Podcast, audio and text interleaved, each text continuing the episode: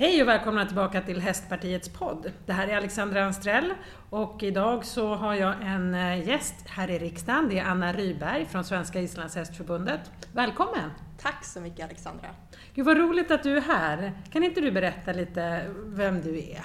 Jo, absolut. Eh, Anna Ryberg heter jag som sagt var. Jag har precis fyllt 50 år. Eh, fantastisk ålder måste jag säga. Jag var mm. lite skärrad innan men det är ju helt underbart att vara 50 år. Det tycker jag verkligen är roligt. Eh, jag är född och uppvuxen i Linköping. Eh, bodde där tills jag var 19, flyttade till Stockholm, har varit i Stockholm sedan dess. Eh, bor på Ekerö med mina tonårsbarn, Ida och Erik. Mm, jobbar i civilsamhället, har en beteendevetarexamen från Linköpings universitet, är personalvetare. Och jag har började jobba direkt efter min examen på Röda Korsets ungdomsförbund som HR-ansvarig och har sen blivit kvar i civilsamhället. Jobbat i olika biståndsorganisationer, jag har jobbat på BRIS och nu jobbar jag på studieförbundet Bilda som HR-chef som är en fantastiskt rolig organisation att jobba i. Så det är lite kort. Vad fränt! Men du, Ekerö, det är ju typ eh, en av Sveriges mest hästtäta kommuner? Ja, det stämmer. Ja. Det är jättemycket, särskilt mycket, jättemycket travhästar ja. på Menhammar och ut på, framförallt ut på Munsö. Men mycket vanliga ridstall, ridskolor, mycket islandshästar. Så verkligen, ja. det känns som det är hästar i varenda buske i stort sett. Väldigt trevligt. Ja, jag förstår. Vad fränt. Men du, har du någon egen häst då? Ja, jag har en häst just nu tillsammans med min dotter. En islandshäst, Lotus från Stormbo, en åttaårig vallack. Mm -hmm. Som eh, min dotters häst egentligen. Eh, en, fem, en, en femgångshäst som hon köpte här i vintras. Eh, var inte så bra kondition då, men nu har hon tränat honom hela våren och tanken är att hon ska börja tävla honom också nu här så småningom. Eh, har haft islandshäst sedan 2010, kanske 2012. Så. Är det en svenskfödd islandshäst? Ja, den är Aha. svenskfödd. Oddur från Mörtö. Så det är en svensk islandshäst. Mm. Fränt, så då kan han språket? Han kan språket, alldeles utmärkt. Verkligen jättetrevlig häst. Verkligen jättetrevlig. Ja, vad är det för färg? Han är eh, gul kan man väl säga för enkelhetens skull. Mm. Det är väl lite ovanligt ja, en islandshäst? Ja, nej, men islandshästar har ju väldigt, väldigt många olika färger och ja. varianter. Så. Men, men eh, ja, jättefin. Så. Vi har mest haft ston innan faktiskt, så det är första gången vi äger en vallack. Och det mm. är eh, jag tror egentligen att vi är så här stormänniskor som gillar de här lite speciella, lite små, ibland lite tjuriga storna. Men, men nu har vi köpt en vallack och ska se vad, men känns inte det lite lugnare? Jo, på sätt och vis är ja. det. Men, eh, jag är ju en vallackmänniska. Ja, ja, nej. nej, men vi gillar kanske ston egentligen, ja. tycker det är kul. Och framförallt, vi har haft lite otur med våra hästar så vi har fått eh, lite skador på dem. Och då har det ju alltid funnits alternativet, inte i alla fall, men, men senast här i alla fall, att att ta, eh, sätta dem i avel. Ja. Så väldigt trevligt. Ja. Så, ja. Men eh, om man nu har otur med sina hästar. Jag vet på Island är de ju ganska mycket, mycket mer krassa än vad vi är i mm. Sverige. Mm. Mm. Men funkar de inte så äter de upp dem. Mm. Eh, känner du att du är liksom lite isländsk? Eller? Nu äter ju inte jag kött då. Men jag, så jag skulle kanske inte äta upp Lotus om han fick någon skada. Men, nej, men jag tycker inte att det är något problem. Jag har inga, inga, inga moraliska aspekter på det överhuvudtaget. Jag tycker det är bra. Mm. Vi vill ju ha en renrasig islandshäst och en, en, en, bra avel och då, jag förstår att man gör den selektionen och det tycker mm. jag man kanske skulle göra mer mm. allmänt så. Eh, jag har ätit hästkött och, eh, när jag var på Island senast och eh, det, det var jättegott. På en fin, en fin restaurang i Reykjavik så smakade jag en liten bit och tyckte det väl var bra. Ja. Sådär. Ja. Så det, det, nej, absolut, inga konstigheter med det. Ja. Det tycker jag vi borde göra i Sverige, mer. Ja. inte... Att det är lite mer normalt? Mm, absolut. Ja. Jag funderar på om jag skulle åka och spela in en podd uppe i Dalarna. Det finns ju den här Gustavskorven, som det är ju en hästkorv mm. som är känd mm. där uppe. Men jag vet inte om det kanske är lite för krast för en sån här podd. Vi får alltså, väl se. Det lär du ju märka i så fall. Får checka kommentarer och ifrågasättande. Jag tycker ja. du ska göra det, det tycker jag låter klokt. Ja, men man ska ju mm. ta tillvara på allt. Och det, Verkligen. det är de ju duktiga på på Grönland till exempel, med när de fångar säl och allting. De Absolut. Absolut. Ta tillvara på allting. Ja, nu kommer vi lite ur spår här. Varför just islandshästar? Ja, det är en bra fråga. Eh, ja, men för min egen del så, som sagt, jag har ju inte hästbakgrund eh, själv så att jag har inte vuxit upp som, som så här hästtjej utan det var min, eh, min stora syster som höll på med hästar. Själv var jag fot, spela fotboll och handboll, älskar all sport egentligen. Mm. Eh, hängde med min stora syster i stallet så där, och kom i kontakt med hästar mycket men, men tyckte att det var ganska fånigt. Och då ska man nog egentligen höra att jag säger att jag var lite rädd för hästar. så, men jag hängde mycket i stallet och sen började hon, när hon gick ut gymnasiet så började hon jobba på slutet på 80-talet på en, en av de då största islandshästgårdarna i, vid Omberg som heter Ekhaga. Jag eh, var där i ganska många år och jobbade med hästarna där och eh, då var jag där ganska mycket, det var så himla trevlig miljö. Mm. Och där köpte vi också familjens första egna islandshästar, två mm. Eh, ettåriga, ettåriga, två ettåriga hästar som vi sedan använde till avel i familjen. Hon satte dem i avel och höll på med det i många, många år. Ett av dem lever faktiskt fortfarande och är 32 år. Afrodite från Ekhaga. Ja, jättecoolt. Mm. Eh, men där träffade jag också eh, väldigt många inspirerande människor som, som var där och jobbade på gården, som idag är några av våra stora fixstjärnor i vår sport. Eh, men som var där då, väldigt unga killar vid den tiden, lite äldre idag, men, men väldigt duktiga. Så. Men där tror jag att jag på riktigt började gilla häst, för islandshästarna är, eller var för mig i alla fall, jag har gått på ridskola innan också för att mm. jag ändå ville någonstans här lära mig rida. Men islandshästarna är ju på ett annat sätt, alltså väldigt jag vet inte, jag bara gillar deras karaktär, vad de liksom, sättet de man har, dem, så man har dem i flock och att man har dem på lösdrift. Väldigt många väljer ju den, den typen av, av uppväxt för sina hästar. Och också att de är så samarbetsvilliga. Mm. Eh, härliga, liksom, inte, härliga karaktärer, härliga personligheter så. Och väldigt väna djur. Sen är de ju absolut inte så att varenda islandshäst är det är inga nallebjörnar liksom, verkligen inte. Det finns ju allt även inom islandshästen. Från de mjukaste, finaste själar som, som man kan eh, gosa ganska mycket med till riktiga alltså sporthästar som, som har helt andra typer av personligheter. Mm. Sådär. Men, men eh, jag, vet inte, jag gillar dem verkligen och tycker framförallt att det är spännande med att de har de fem gångarter de har. Att det är mer än, än den vanliga hästen som, som vi rider på, eller som jag har ridit på Ekerö ridskola i ganska många år eh, bara för att lära mig rida. Eh, men det är ju riktigt coolt att sätta sig på en bra, en bra islandshäst med riktigt bra orientölt. Mm. Som, det är en otroligt skön gångart. Jag har faktiskt aldrig ridit pass. Så det tänker jag, det måste jag göra ja. när jag har en femgångshäst. Så jag ska låta Ida träna honom, min dotter, lite grann först i pass och sen ska jag väl testa det en gång. Det ser ju så coolt ut. Flyga fram. Jag tänker att jag ska rida, så jag har en så romantisk bild på mig att jag ska rida på en strand ja. på Island i full pass. Det måste vara, även om jag skulle ramla av och bryta nacken så är det nog värt det, tänker jag. ja. Men du säger att du inte är någon hästmänniska, men du låter ju väldigt mycket som en hästmänniska. Ja, men alltså jag tycker att de är, eh, det är så här. Att komma till stallet, jag jobbar väldigt, väldigt mycket, har alltid varit superengagerad i mitt jobb, eh, brinner för, för mitt jobb och alltid mycket aktiviteter runt omkring. Eh, och det går ofta väldigt fort och det är många parallella projekt. Att jobba heltid och till exempel vara ordförande i Islandshästförbundet är ju lite mer än kanske man, man, jag borde göra för det, det tar många timmar. Sådär. Men jag tycker om att ha jättemycket omkring mig.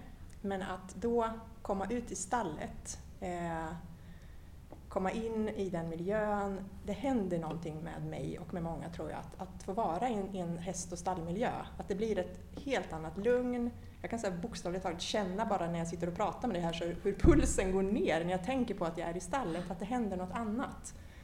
Ehm, den närheten till, till hästarna och till de människor jag möter i stallet som inte alls är intresserade av mitt jobb eller vad jag gör, utan bara vi är där för att vi har våra hästar tillsammans och för att vi, vi vill umgås med djuren, så, eller det här djuret. Eh, så jag tycker det är fantastiskt och väldigt, väldigt liksom avkopplande, härligt. Nu har jag efter många år i islandshästvärlden också. Eh, en stor del av min vänskapskrets inom islandshästvärlden. Så det, det, ja, men det har vuxit fram genom åren så helt enkelt. Jag tycker fortfarande att all annan sport är jätterolig också, mm. så det är inte så att jag har valt, utan det är inte antingen eller, utan båda och snarare. Att jag släppt in hästarna mer och mer i, i mitt liv. Så. Eh, träffar häst alldeles för lite just nu för nu bor vår häst i Stallarholmen. Min dotter hänger där just nu när hon har distansundervisning på gymnasiet. Mm. Så då har jag inte tillgång till hästmiljö lika mycket som jag haft innan men, men det kommer tillbaka. Ja, först, det är ju en bit att åka ja, från Ekerö till Stallarholmen. Precis, hon bor där nu. Så. Så. Nej, men det, jag tycker det är fantastiskt med men ordförande nu då i Svenska Islandshästförbundet, hur kommer det sig att du blev det då? det undrar jag också, vem var det som lurade in mig i det? Nej men så här, jag, min dotter hon var tre år, hon är 17 idag, när hon var tre år så vi bodde bredvid Ekerö ridskola. och var där en del. Så du vet, man går ut med en treåring och ska hitta på någonting. Då gick vi förbi stallet och hon var så här, tidigt väldigt fascinerad av hästar. Och så hade hon sin moster som hade islandshästar. Så det blev liksom hennes, hon sa när hon var tre år bara att mamma jag ska rida, liksom så, det är min grej. Det sa hon kanske inte bokstavligt men, men hon visade mm. väldigt tydligt att hon ville rida och fick börja göra det. Och sen var hon var helt fast från första början. Eh, fick, vi skaffade egen häst när hon var sex år, en islandshäst, köpt av min syster. Och sen dess har det liksom varit det som har varit hennes stora, stora intresse. Så jag blev väl den här klassiska mm. ponnymamman helt mm. enkelt. KBB brukar vi säga. Ja, vad är det då? Kör, bär, betala. Ja, exakt. Precis så. så ja, precis. Så, och det har jag eh, varit sedan dess. Hon har varit tidigt intresserad av att tävla i islandshäst, så vi har flängt runt och gjort det. Och eh, ja, men som jag sa, jag har lärt känna jättemånga människor, fantastiska personer som jag har lärt känna under de här åren och eh, eh efterhand så, här, så började vi så lära känna sådana som jobbade med på centrala funktioner i förbundet också. Började prata med dem och fråga lite frågor. Och jag är ju så här föreningsmänniska i botten, mm. jag har alltid varit engagerad ideellt. Och ställde väl frågor här också kring hur saker funkar och kan man tänka så här? Och så var det något litet projekt de behövde hjälp med så jag hoppade in lite grann och sådär. Och sen på den vägen är det att jag helt enkelt, jag blev invald i styrelsen som vice ordförande 2018 tror jag. Hade haft lite andra uppdrag åt styrelsen innan. Men, och sen valdes jag som ordförande då, eh, våren 2019 och valdes om nu här i april 2021. Och då hade jag faktiskt inte tänkt Jag tänkte att två år kan jag lägga ner mm på det här uppdraget ideellt eh, eftersom jag också jobbar som sagt var. Men eh, sen så kom vi ju in i den här Riksidrottsförbundsprocessen igen och då kände jag att nej, ett försök till, nu är det allt eller inget. Så, och då tänkte jag att det är nog lika bra att köra. Ja, men berätta. Ni har ju nu som Svenska islandshästförbundet blivit eh, vad säger man, upptagna eller ja, in, medlemmar, medlemmar ja, i, i Riksidrottsförbundet. Ja. Vad innebär det då? Varför var ni inte det från början? Det undrar jag också. Nej men alltså det är ju, jag skulle nog säga så här, antingen är man med eller så är man inte med. Och det finns liksom ingenting däremellan när det gäller den svenska idrottsrörelsen. Man kan mm. bedriva idrott absolut utanför, eller idrotta. Mm. Men det är oerhört stor skillnad. Så för oss som förbund att nu vara med sen, hur många dagar är det? Tio dagar. Det är ett paradigmskifte, ja. bokstavligt talat, i vad det kommer innebära för oss som, som förbund och som idrott och för våra medlemmar och för, för utvecklingen av vår verksamhet. Men ge ett exempel på, vad, kan, vad innebär det?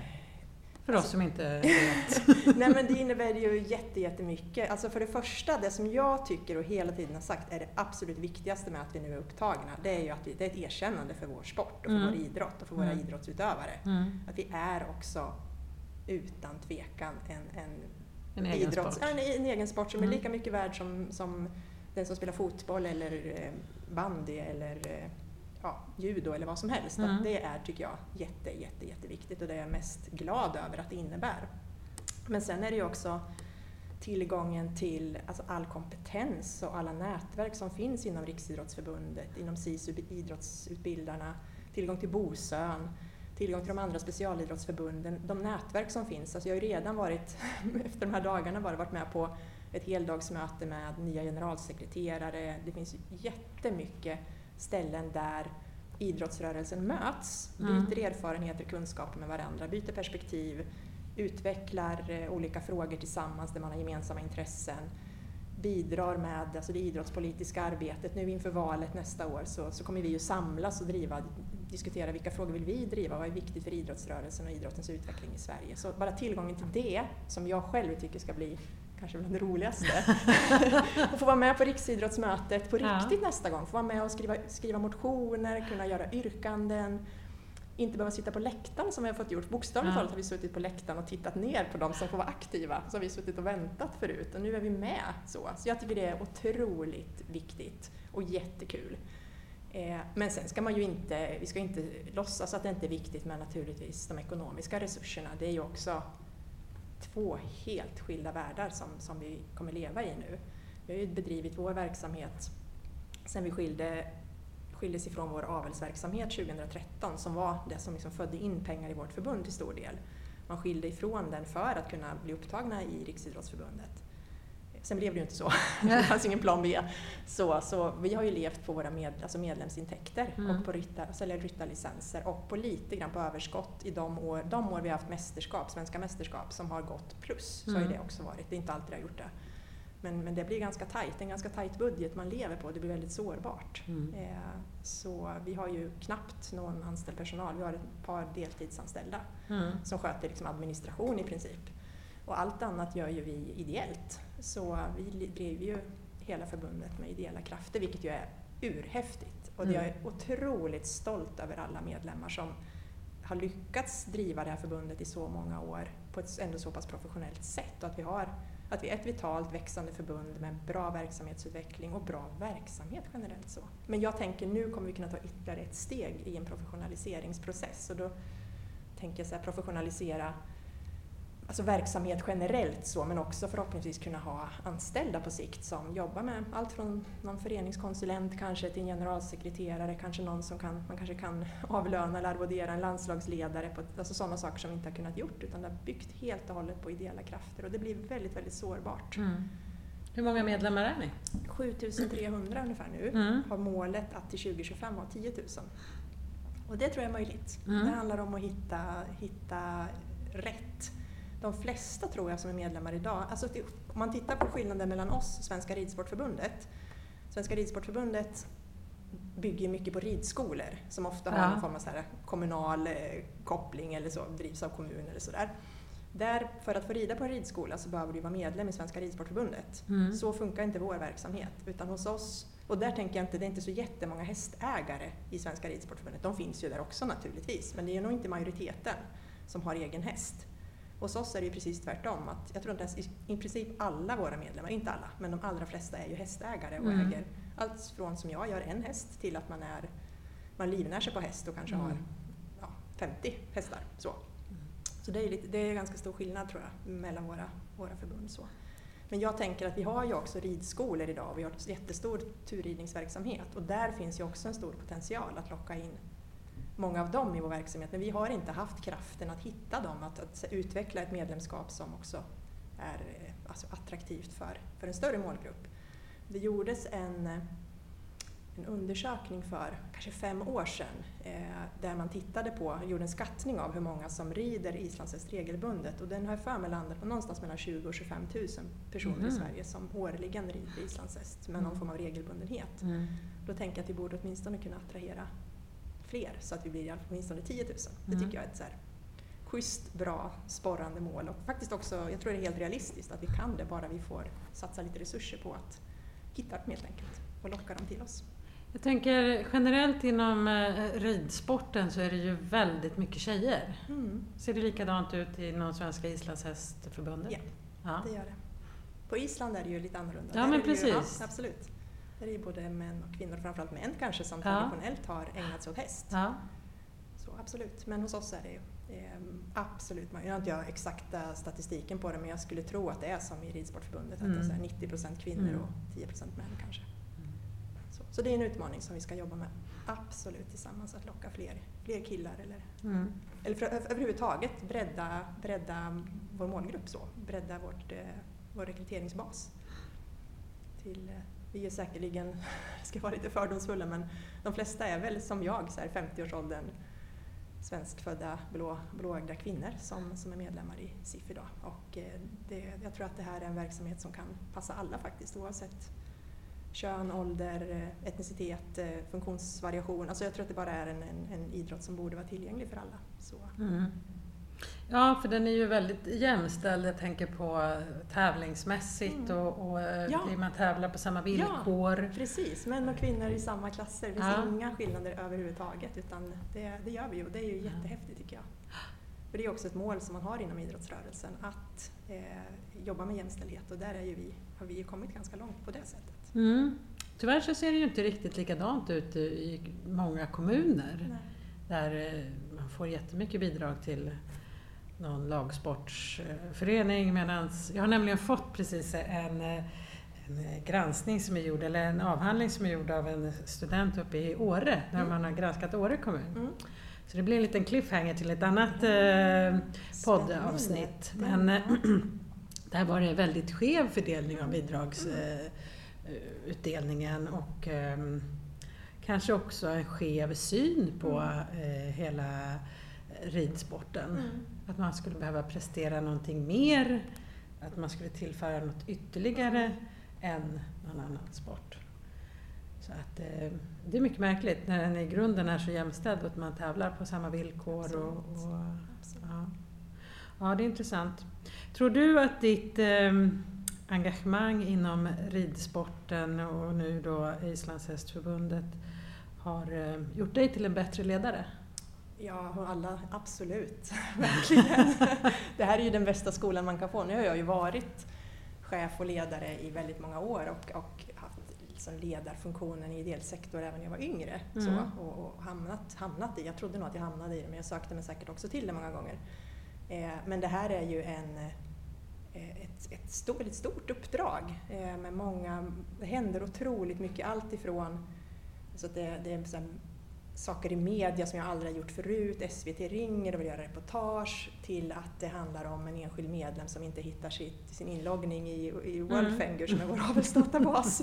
och allt däremellan. Nu håller jag ju verkligen inte alla frågor hos mig utan jag har en fantastiskt bra styrelse som jag jobbar med och bra, jättebra, vi har ju vår verksamhet organiserad i sektioner som är sport och fritid, utbildning och ungdom. Så vi har otroligt kompetenta personer som jobbar i, i förbundet centralt. Och sen är ju själva kärnverksamheten finns i våra lokalföreningar. Det är där du som medlem är med i lokalföreningen. Mm. Och de gör ju, det är de som gör vår verksamhet praktiskt. Så. Mm. Sen gör ju vi vissa saker centralt som ordnar svenska mästerskap och högre utbildningar, vissa ungdomsprojekt. Och, och vi har även som sagt en fritidssektion som, som ordnar jättemycket bra långritter och läger och sådana saker som är jättespännande.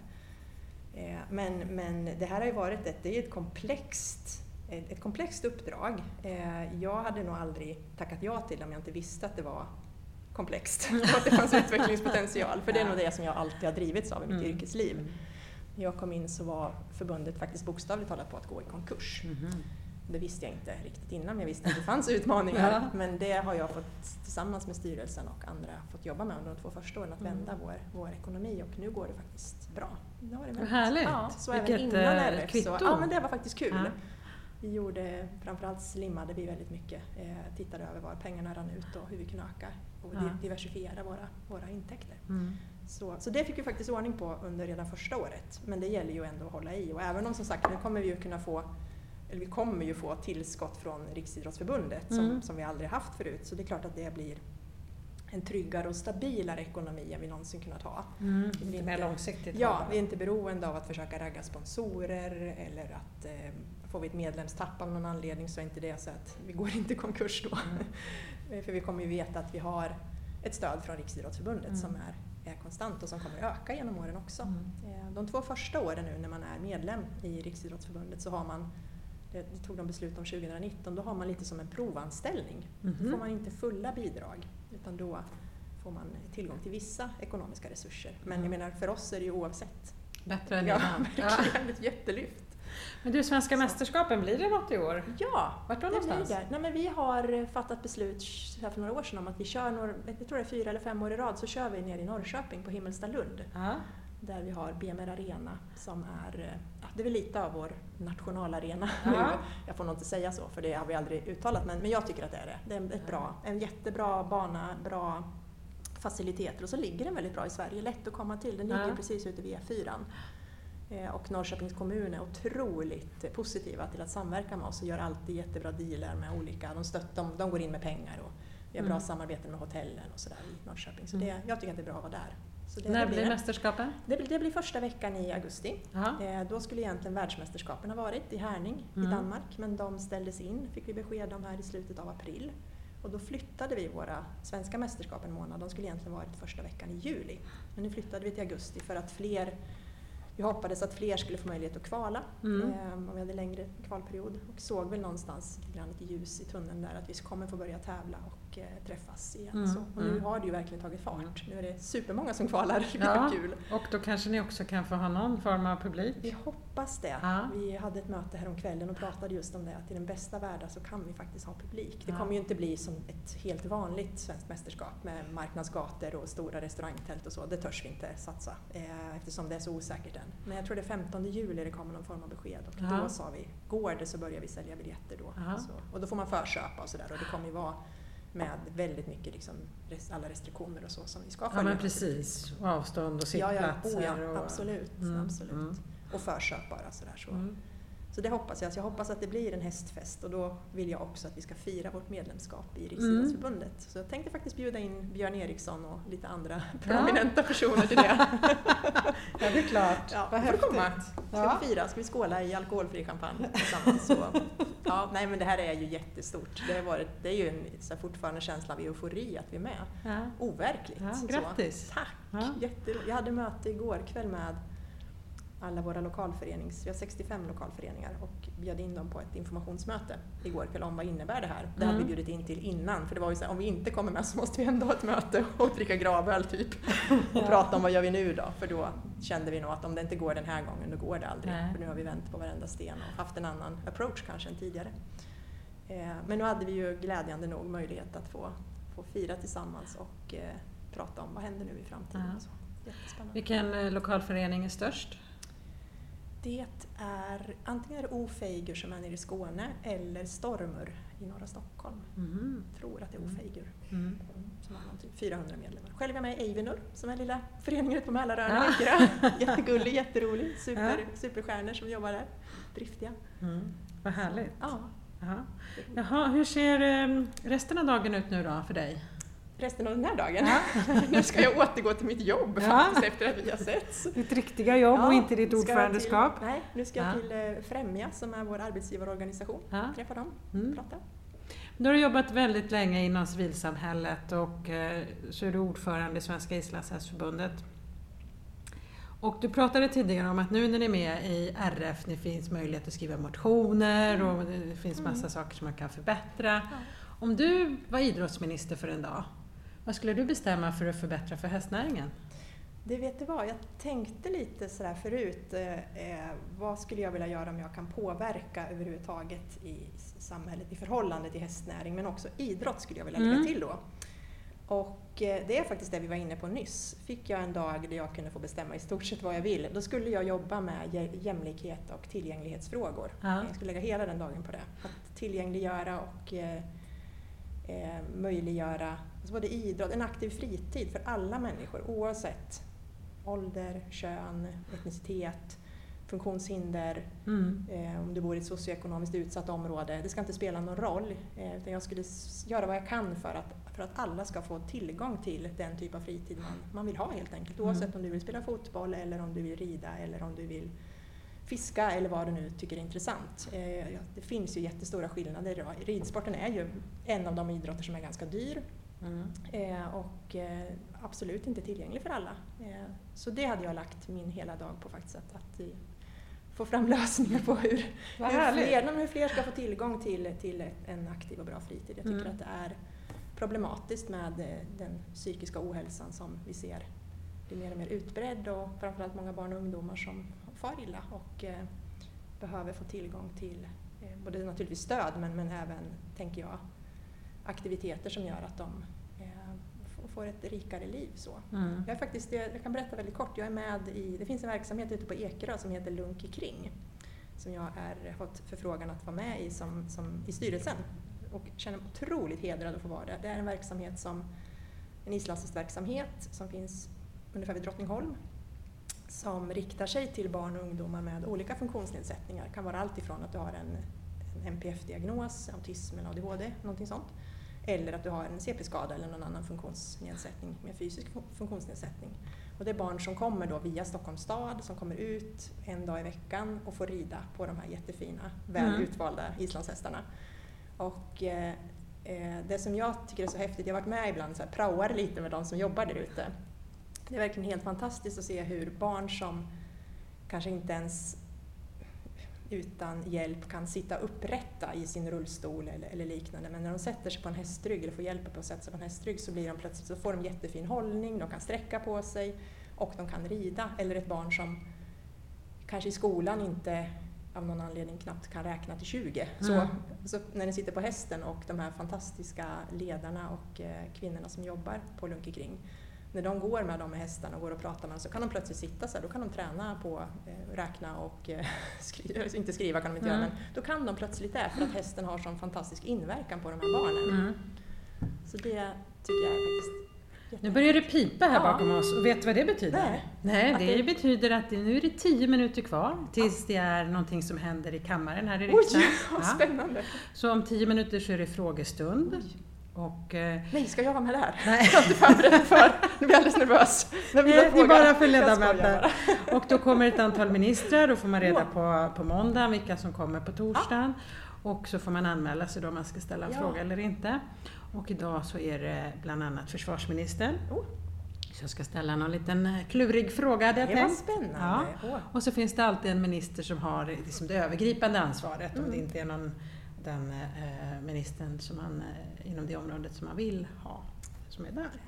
Så det är Det spännande. ska du göra nu. Ja, det ska jag göra och nu. Jag ska traska vidare till Främja och hänga lite med dem i eftermiddag. Ja, men du, det här med Lunky kring låter ju jättespännande. dit jag tror du- nästan att Du det... ska dit, Ja, eller absolut. hur? Ja, de är fantastiska. Nu har de göra- ju ett sommaruppehåll nu. De, jag tror det de har lite rids, ridläger nu de här eh, Ja. veckorna.